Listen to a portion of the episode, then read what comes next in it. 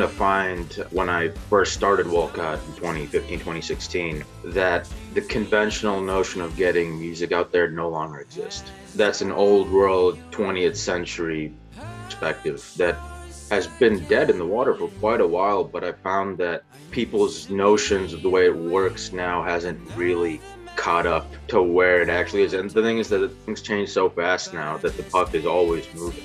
The, the, the puck isn't even where it was three years ago.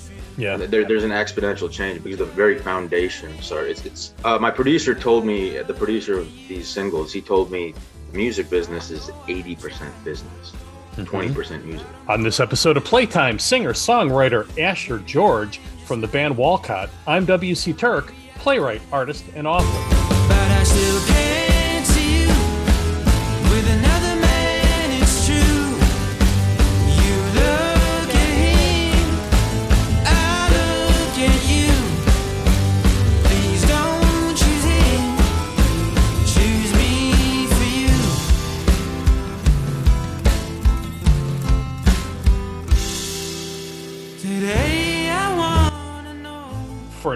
Music, this might be as close as most people come without actually crawling into the mind of the singer songwriter. Asher John George fronts the band Walcot. Their new single, Another Man, was released February 25th and is streaming on Spotify, akin to the bright musical expressions of David Gray and the moody lyricism of Andrew Bird. Asher George and Walcot are a space to watch. How did, how did I do with that, that description, brother? Sounded great to me. Can't So- argue with uh, Andrew Bird and David Gray. Even though I'm I'm always I'm always a little uncomfortable making direct compar- comparisons between artists because everybody has their own voice and their own style but some people who buy music need that that little help over the over the the ledge so to speak Hmm. in order to bring them to, to somebody's music and and connecting connecting artists or connecting sounds is uh is i found the best way of of accomplishing that I think this is like the very purpose of like when a band opens for another band that's related, but more known. You know, it's a bit of a entry point. Yeah yeah sort of sort of who is is asher george where did you grow up uh and when did you first pick up the guitar man I am from the suburbs of Chicago, born and raised uh-huh there my entire life. Um, uh, in Naperville since high school. Before that, it was like Clarendon Hills, Bolingbrook, yeah Plainfield. So just uh, i grew up in romeoville used to run around in naperville yeah, yeah. Yeah and then I spent uh, quite a long time in Naperville, and then lived in the city a little bit in Uh-huh. uh, Lincoln Park area, Lakeview area. uh-huh. And I went to DePaul, and then I moved out to Charlotte, North Carolina, a few years ago, playing guitar in 2007. So in Wow. in high school, yeah, I, I mean, relatively late. I started playing piano when I was in the third grade. I was putting uh, classical piano lessons because I played piano at church one day. But my dad was a musician. He was he played in rock and roll bands in the 80s in Chicago. He played the circuit and did well for himself. He was a serious musician, so I was kind of raised listening to Wow. serious music, you know, Jethro Tull and Yes and yeah the Beatles and Dire Straits, Eagles. Just so he, he didn't have much of a tolerance for what was popular on the radio when it came to you know Britney Spears or whatever at the time. So all of my friends were listening to Linkin Park. I was listening to Led Uh-huh. Zeppelin. I, I kind of grew up with a kind of serious, firm musical foundation, and I played piano from third grade to high school, Uh-huh. and then I kind of burnt out on it. I got to like a classical collegiate level in Mhm. classical piano level. Like yeah, I was playing like you know Tchaikovsky and stuff, but I kind of it was kind of what my parents wanted me to do, and then I kind of fell into uh, hearing John Mayer and Jimmy Page and like kind of discovering Yeah. the. I wanted to get into jazz piano, but I didn't have an inroad. I didn't know, I didn't listen to jazz piano music, and I I liked the idea of improvising because I could only play mhm. classical piano if the notes were in front of me. Mm-hmm. there weren't notes in front of me, I couldn't play a dang thing, you know, like it was so it was almost like being unable to write English unless you saw something to transcribe. Shakespeare what I in mean? front of you. Yeah. Yeah, yeah, yeah, yeah. So, so something with the guitar clicked with me when it came to blues guitar. That's Um, really interesting. so it was like a paradigm shift. That that improvising thing that I wanted for piano, I found that in the guitar, and I just went. Yeah. I just had a had a conversation with uh, with Martin Barre, who's a who's a very very dear friend of the show, uh, the guitar player from from Jethro Tull, and he is heavily steeped into the blues. Uh, this, the same thing with Greg Martin from Kentucky Kentucky Headhunters, deep deep into the blues as as a basis for Yeah. for everything that they do. That foundation is so critical. Is is that what you're finding? Oh yeah, and- what's funny is that having that that blues foundation, even beneath that, I have a classical foundation. Uh huh. How do they fit like- together? Yeah, yeah. So inadvertently, like the classical foundation is so all encompassing that it's infinitely transferable. Mhm, It's mhm, easy to take it. mhm. Okay, I took it in the blues direction, and then into whatever you want to call it, prog rock, jazz Yeah. fusion, psychedelic, and it's I can take that over into jazz and almost anything because having just that that literacy on, Yeah. on a notational level, on a melodic level, modalities, hmm scales, it endlessly those two styles of music those two genres of music classical european classical and and african african built and created Yeah. blues are really th- the cornerstones of of damn near everything that we play Exactly. West. Yeah. Exactly. Yeah. So the classical foundation is is essentially the foundation of all Western music. hmm And then the blues jazz foundation is the foundation of all contemporary Western music. So it's you can take things in many directions, and it, it's it's cool to have that inadvertently. You know, it's uh, you, you, my my parents always said that they would I would thank them one day for forcing them for for them forcing me to take piano lessons because if I quit, I wasn't allowed to play PlayStation. So that wasn't an option. Now I'm like, and and have you thanked them yes, officially have. oh there you go was was that a was that a tear filled cathartic moment at the oh yeah, yeah. at the George household? Never seen my dad beam like that before. He's like, uh, Because he- he was- he walked was- away he- shaking his head. yeah, he, he- he would call at the time, like he couldn't. Him having such a specific and serious taste in music, he actually couldn't tolerate what was on the radio. So Yeah. all my cool friends in middle school, high school, whatever they were listening to, they he- he- like if I would put that on, he'd be like, change it now. And then you'd put like Chick Corea, Return to Forever, like Mhm. Al Di Meola, just jazz fusion.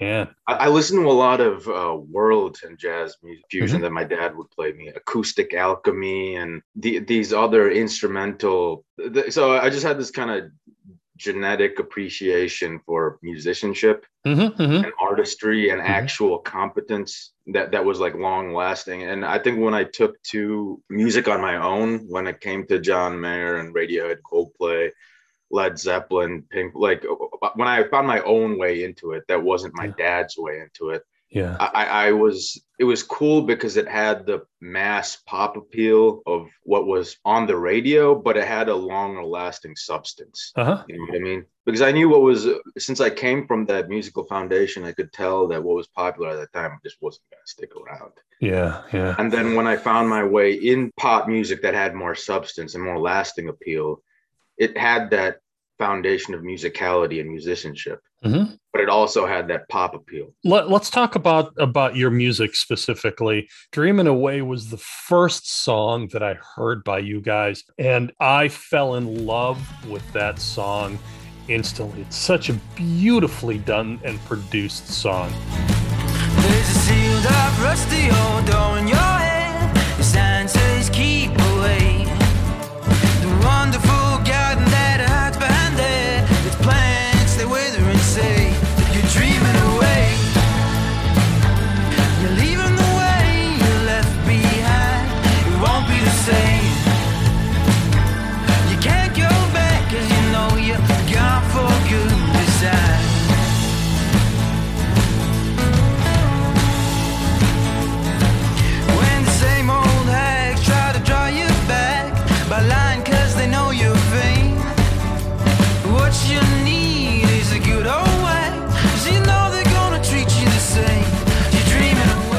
you you released it late last year. Uh, even even though the band has been more or less together since about 2016. Am I am I correct in that? Yeah, that's a bit of a convoluted story. I mean, uh-huh. Walcot is more akin to what like Ke- Kevin Parker is to Tame Impala. Okay than it, you know Thom Yorke is to Radiohead. Like it's or even like Steely Dan in a way where they're just rotating session musicians with Uh huh. okay. one or two guys that stayed. Like so Walcot, the, the way Dreaming Away was made, the way Another Man and this Mhm. next coming single feels all right. Was that? It, it it was me not really wanting to release music as Asher George. Mm-hmm. You know, Okay. because Asher George to me is like Clark Kent. You know, he's just a boring everyday dude. I, I and uh, and I didn't want to go, and I felt like the kind of music I want to make. If I was to do it as a solo artist, it would have to be this more David Bowie, Peter Gabriel thing. Yeah. I, I don't think if I personally have the clout to pull off in terms of aesthetics and style. So I thought to hide behind some kind of band name thing. So how much how much of Dreaming Away is is Asher George, and how much of it is is the collaboration with with the other musicians that uh, that back I- you up? Yeah, I wrote the song. Okay. I I wrote the song, the melody, the lyrics, the everything. I wrote the whole tune. I sang it. I played the guitars on it. The arrangement came together in a rehearsal with a few session musicians Mm-hmm. and my producer. And So, that's that's critical. That that's important. yeah, yeah, yeah. So it uh, it came together rather quickly because I guess the song was there, Yeah. Yeah. and then that was it. Like I, th- there wasn't a long incubation process in terms of arrangement and production. It, it was really okay. We have this. Let's just put something on it, and uh, it was the same thing with another man. It was just like the the keys player just literally improvised the harpsichord part. I'm like, oh well, that works. and it just happened. It ended up sounding a lot like a Vampire Weekend song. Honestly, the the kind of baroque, like the the the variety of the songs. It's just like Dreaming Away. I heard was more like a Brit pop '90s Oasis kind of thing. okay. Another Man is came the way it was just arranged on the fly came out more like a what are they called baroque pop Vampire Weekend Uh-huh. Paul McCartney kind of thing, which is completely two different subgenres, but.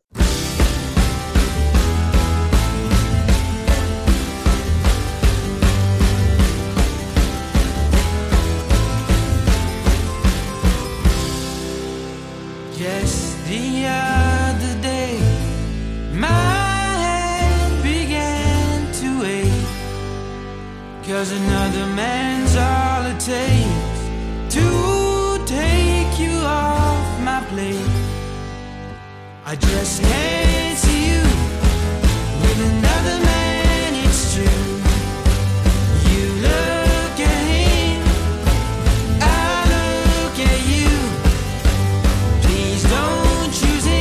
Next song is even something in between. I don't know.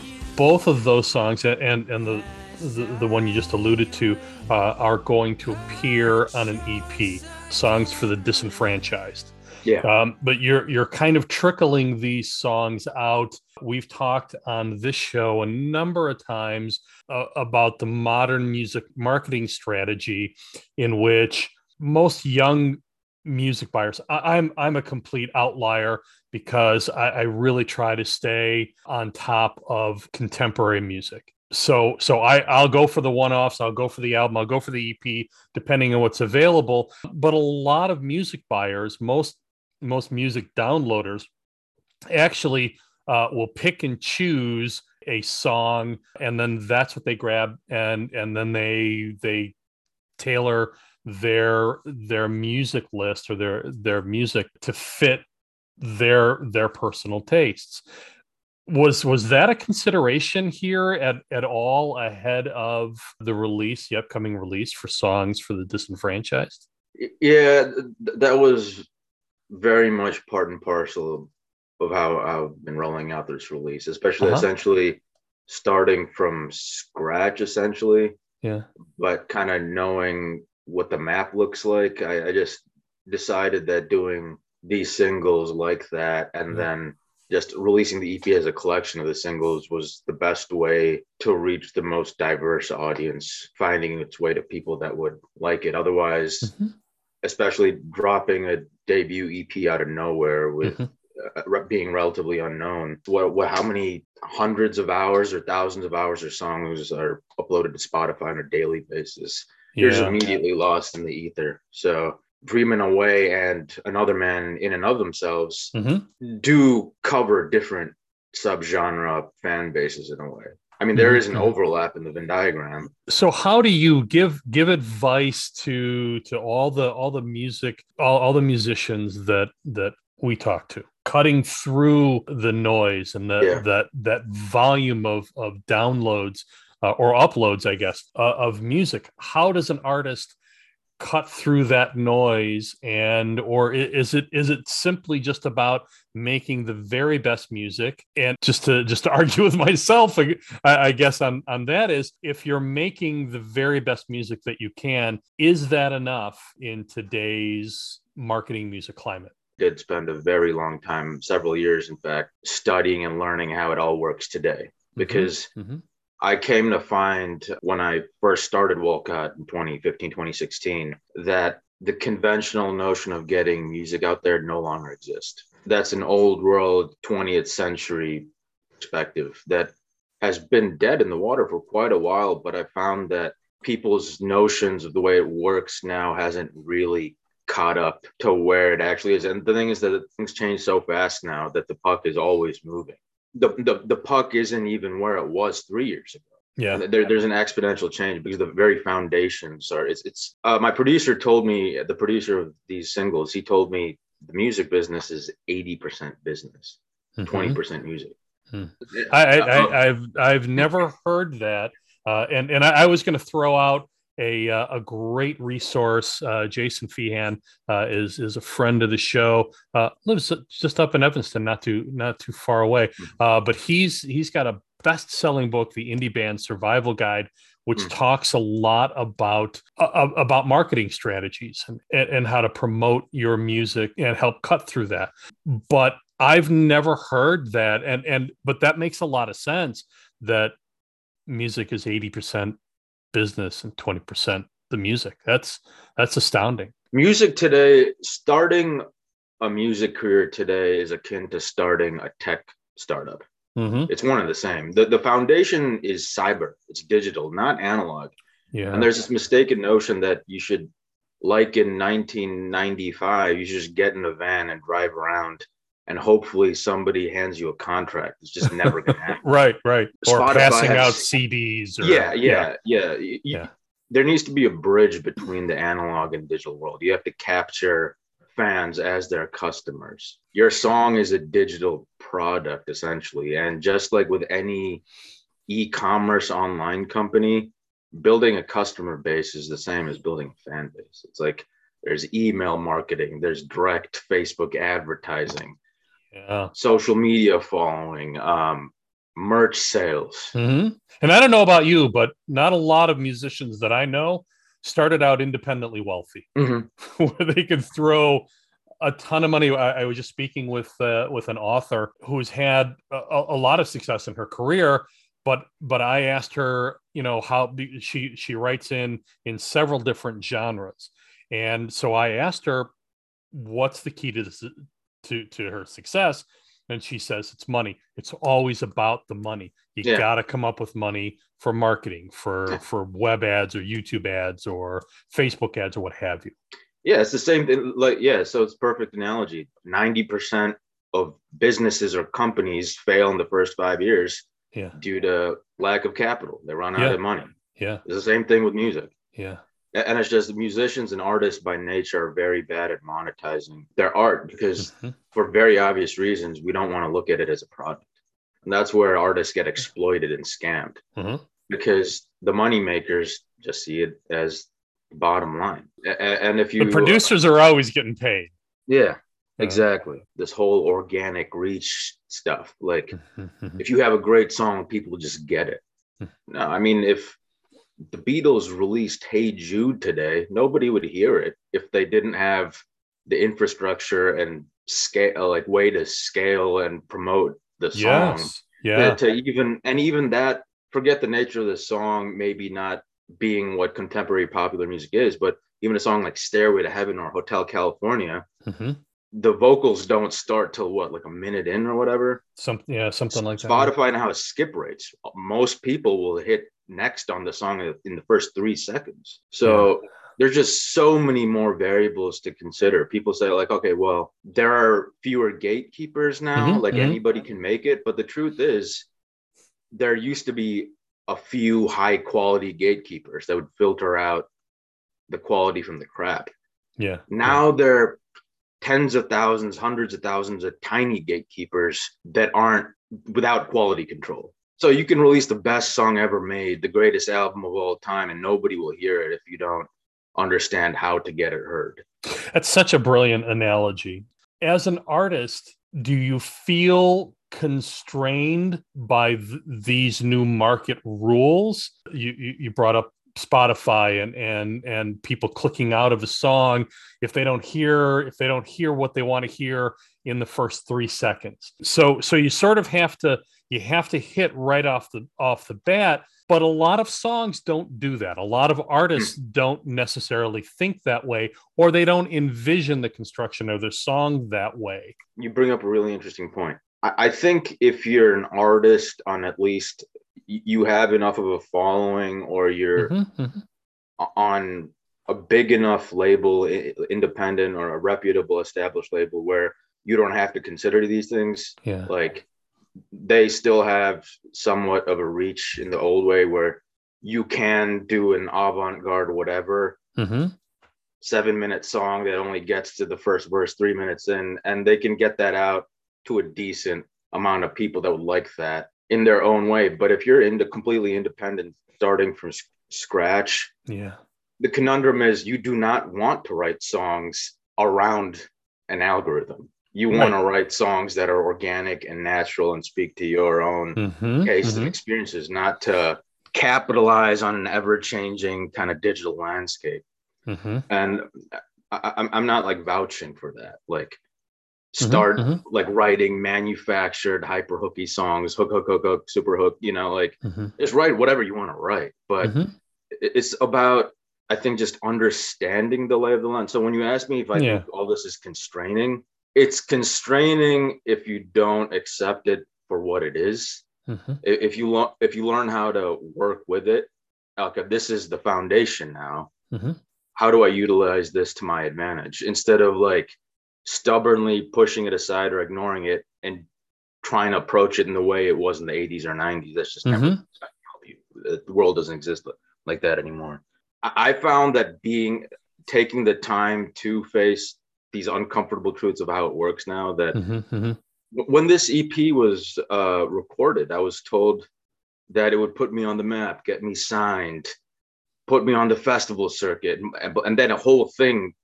There, there wasn't that road didn't even exist anymore.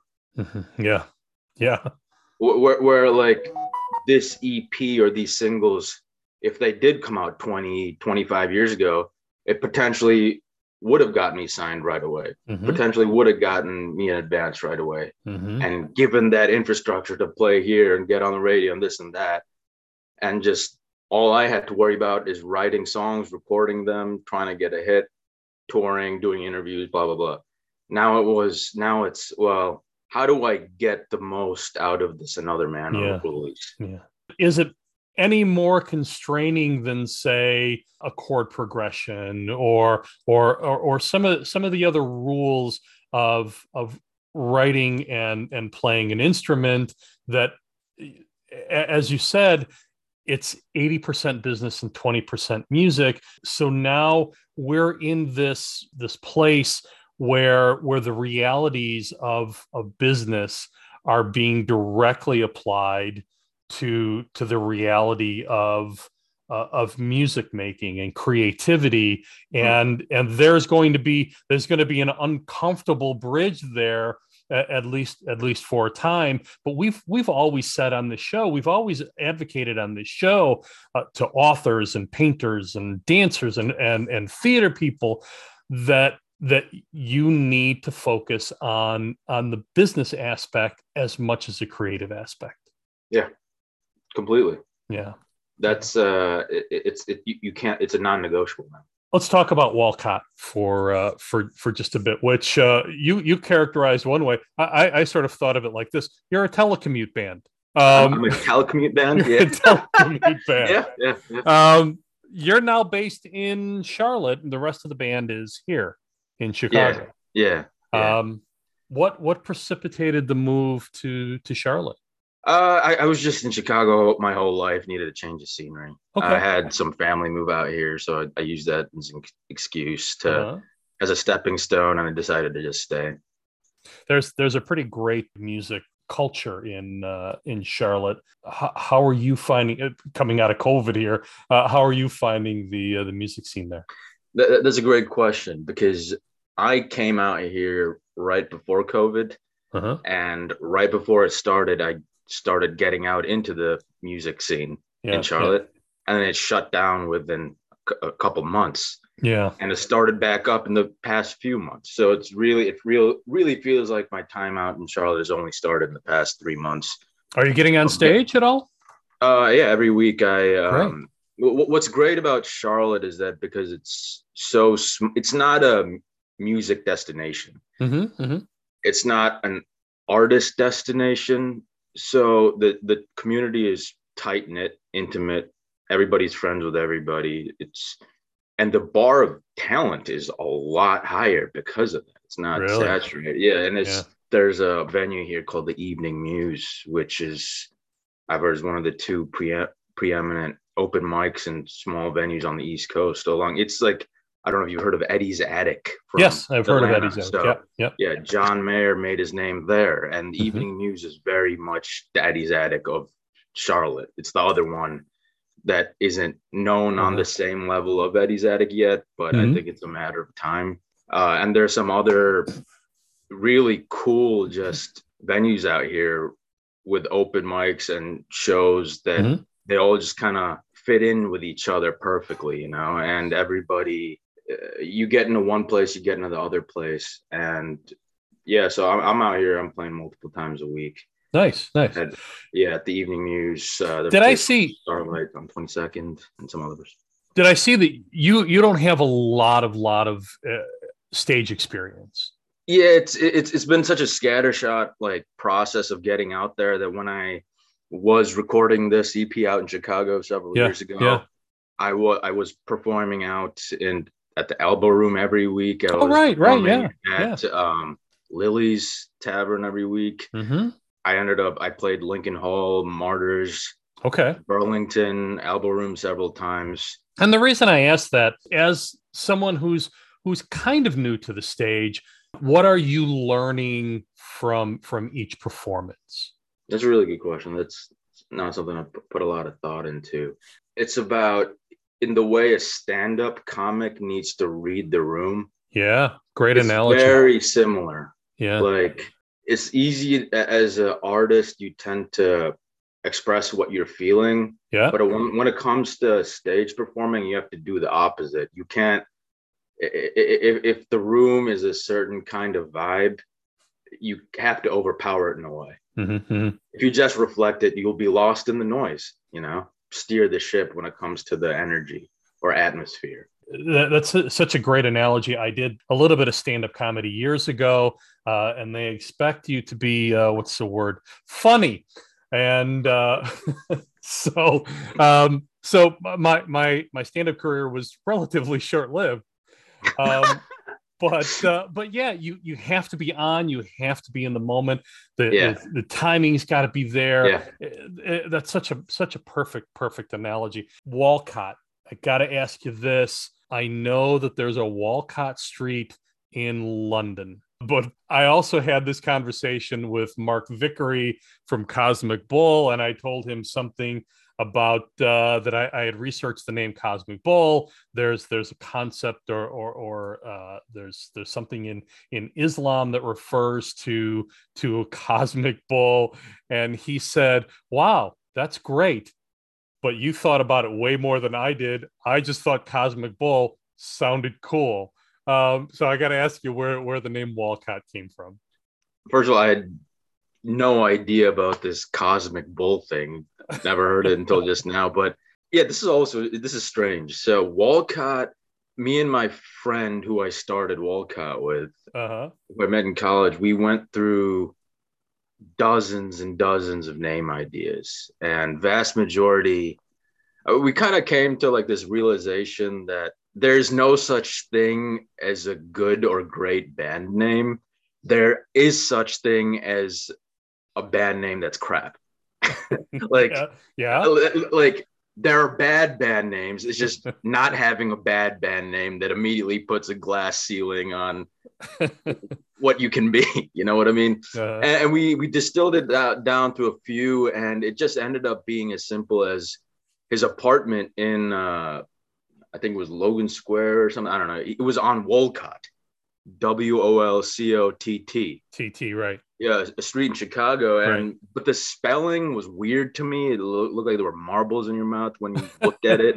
We wanted to say it, so I Uh-huh. just I changed it to W A L C O T, and then somebody told me it sounds like a '60s band from the UK. I was like, huh, okay, well that's a big musical part of the DNA. And then I looked it up, and there's a town in England Yes. from Bath called From Walcot. Bath. Yeah.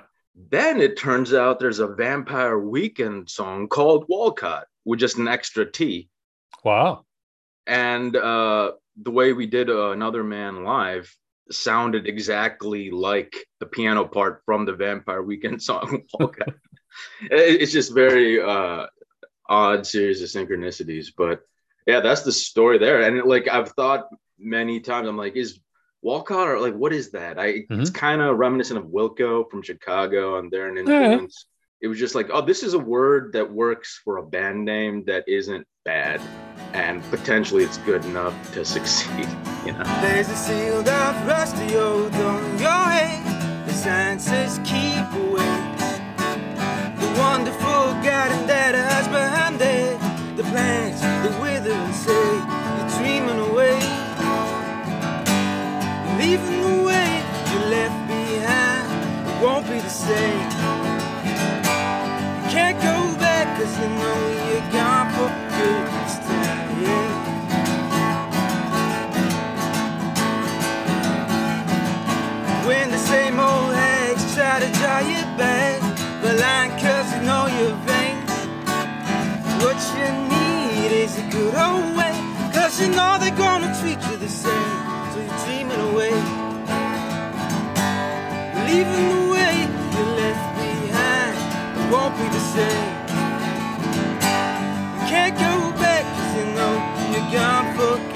told folks that the songs for for the EP um, were written a number of years ago, before COVID.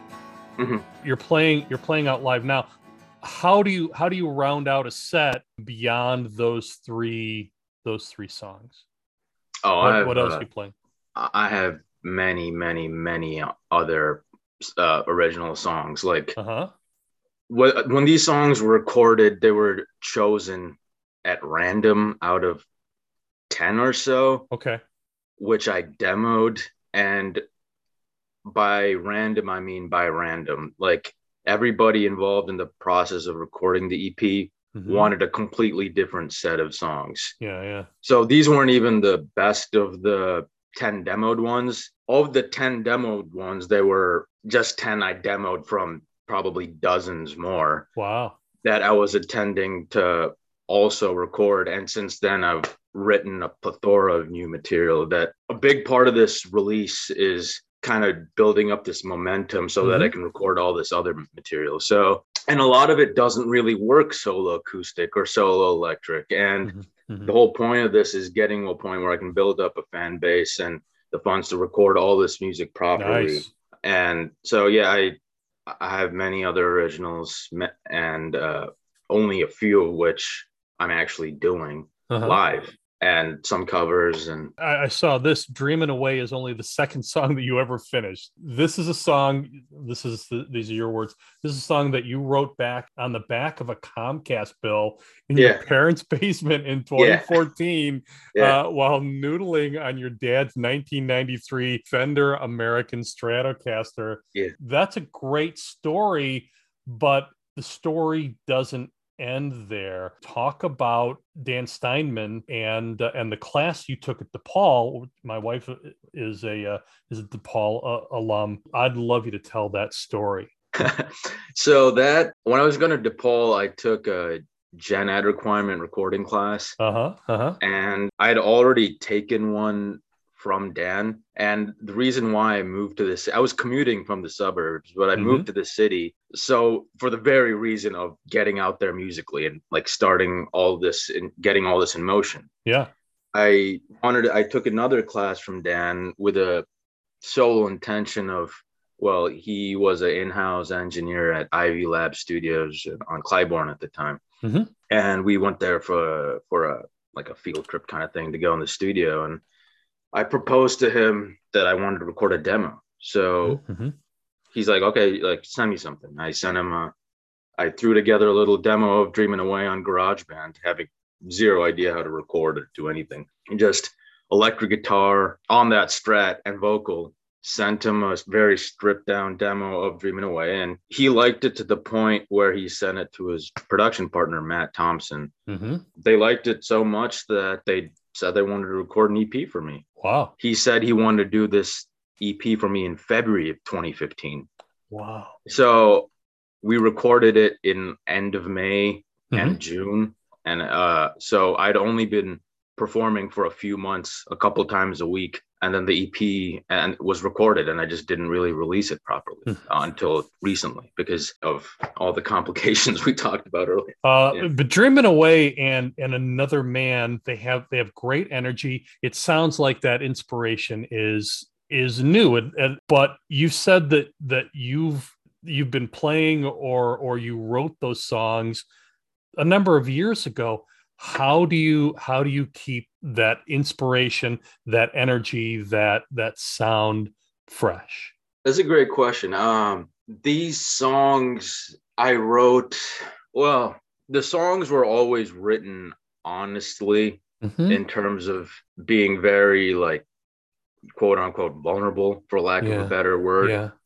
uh, like and without trying to lyrically fit some conventional mold hmm like I, I had enough of a predisposition for like the guitar and the tunes the melodicism that it was just about finding my own lyrical voice Mm-hmm. in terms of expressing and all these songs are in a way are about an inner world juxtaposed with the outer world Mhm. and when those songs were written it was just very much existing in this inner world that i kind of turtle shelling in a way Mhm. Because it's like well i'm going to live in my head for a while before i get out there and see if it's good for me to not live in my head are you guys feeling this way too like I, that comes from like being really influenced by john mayer which Mhm. he his songs he was a huge influence in guitar playing songwriting as an artist because he he was this kind of suburban introspective guy which Mhm. i- which is like a archetype that isn't very known in this country i, I don't know if i want to say suburban eccentric but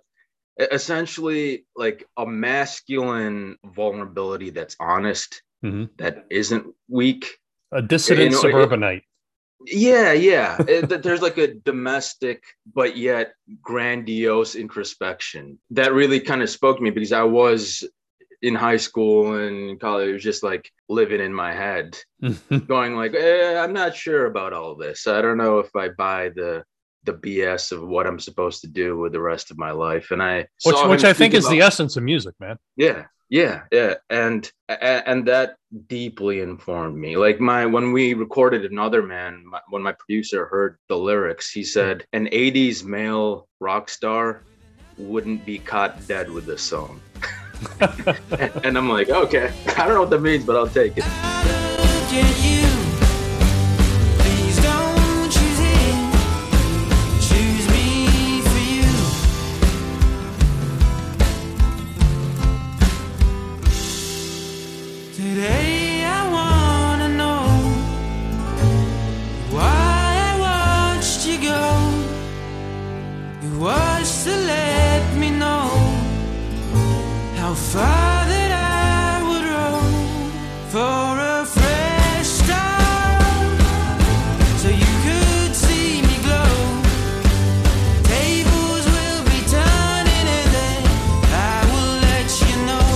We should uh, we should mention the band here. You said that uh, e- even though you're you're now living in Charlotte, North Carolina, that this is the band that you always wanted.